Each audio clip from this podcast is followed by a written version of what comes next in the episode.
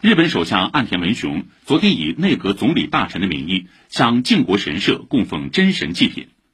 中国外交部此前表示中方一贯坚决反对日本政要在靖国神社问题上的错误做法敦促日方切实正视和深刻反省侵略历史同军国主义划清界限以实际行动取信于亚洲邻国和国际社会。